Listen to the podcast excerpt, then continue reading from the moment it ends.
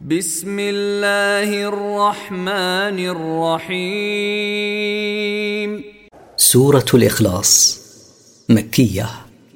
من مقاصد السورة تفرد الله بالألوهية والكمال وتنزهه عن الولد والوالد والنظير التفسير قل هو الله احد قل أيها الرسول هو الله المنفرد بالألوهية لا إله غيره الله الصمد هو السيد الذي انتهى اليه السؤدد في صفات الكمال والجمال الذي تصمد اليه الخلائق لم يلد ولم يولد الذي لم يلد احدا ولم يلده احد فلا ولد له سبحانه ولا والد ولم يكن له كفوا احد ولم يكن له مماثل في خلقه